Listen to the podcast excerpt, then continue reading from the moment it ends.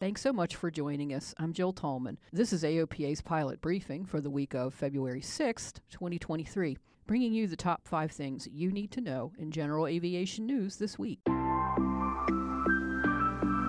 This is AOPA's pilot briefing. Your general aviation news update brought to you by the Aircraft Owners and Pilots Association.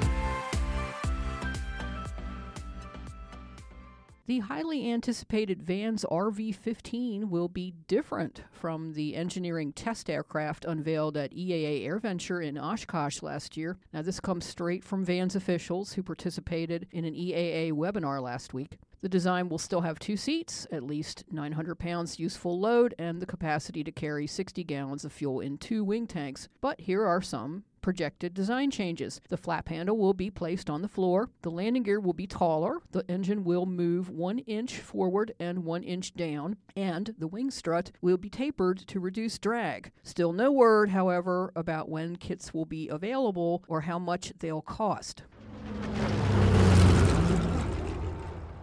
The U.S. Mint began shipping on January 3rd a coin that honors pilot and trailblazer Bessie Coleman as part of its American Women Quarters program. The program was announced in 2022 and it highlights the contributions and accomplishments of prominent U.S. women. Coleman's is the first 2023 quarter to be issued. Her likeness is shown on the reverse side of the quarter. She is depicted adjusting her flight goggles. Her Curtiss JN 4 Jenny biplane is shown soaring through the clouds behind her. In addition to her name, the date 6 15 1921, which is the date she received her pilot's license, is inscribed on the coin. A British firm announced that its all electric, heavily modified Zenith CH 750 Skyjeep completed its first test flight. The aircraft was developed using a Zenith CH 750 Cruzer kit aircraft that underwent a three year electrification transformation. This involves swapping out its original combustion engine and fuel tanks for an electric power plant and batteries. The company has partnered with US based Zenith Aircraft Company and investors and is actively actively seeking more funding. And if you're wondering why I waited until the end of this item to tell you the name of the company, it's No Unnecessary Novelty Community Air Transport Services, or NUNCATS.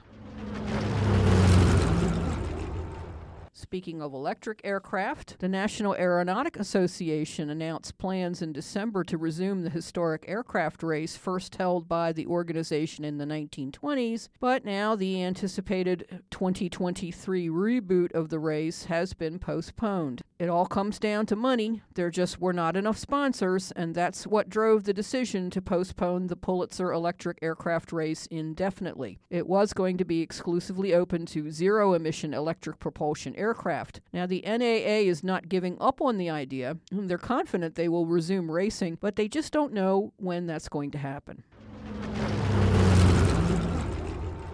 There's a new addition to the Piper aircraft staff working on the top of the line M600 SLS turboprop, and this guy never tires of drilling wings the agile manufacturing robot from Wilder Systems, was put online in 2022. It is Piper's first robot, and it is designed to drill the holes required to build PA 46 600 TP wings. Now, my first thought, maybe yours is too, what happens when it becomes sentient and tries to drill holes in humans? Piper says a safety scanner halts the robot if a person or object enters the designated safety area. The company has been manufacturing airplanes airplanes by hand for more than 85 years and says the addition of the robot is simply a means of increasing product quality and manufacturing efficiencies to benefit its customers.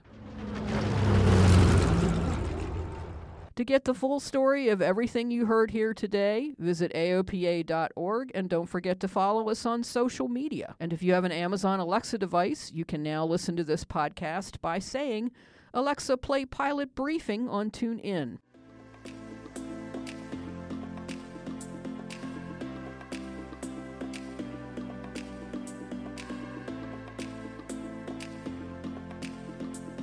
Thanks so much for listening. I'm Jill Tallman. Fly safe, fly often, watch out for spy balloons, and I'll talk to you again next week.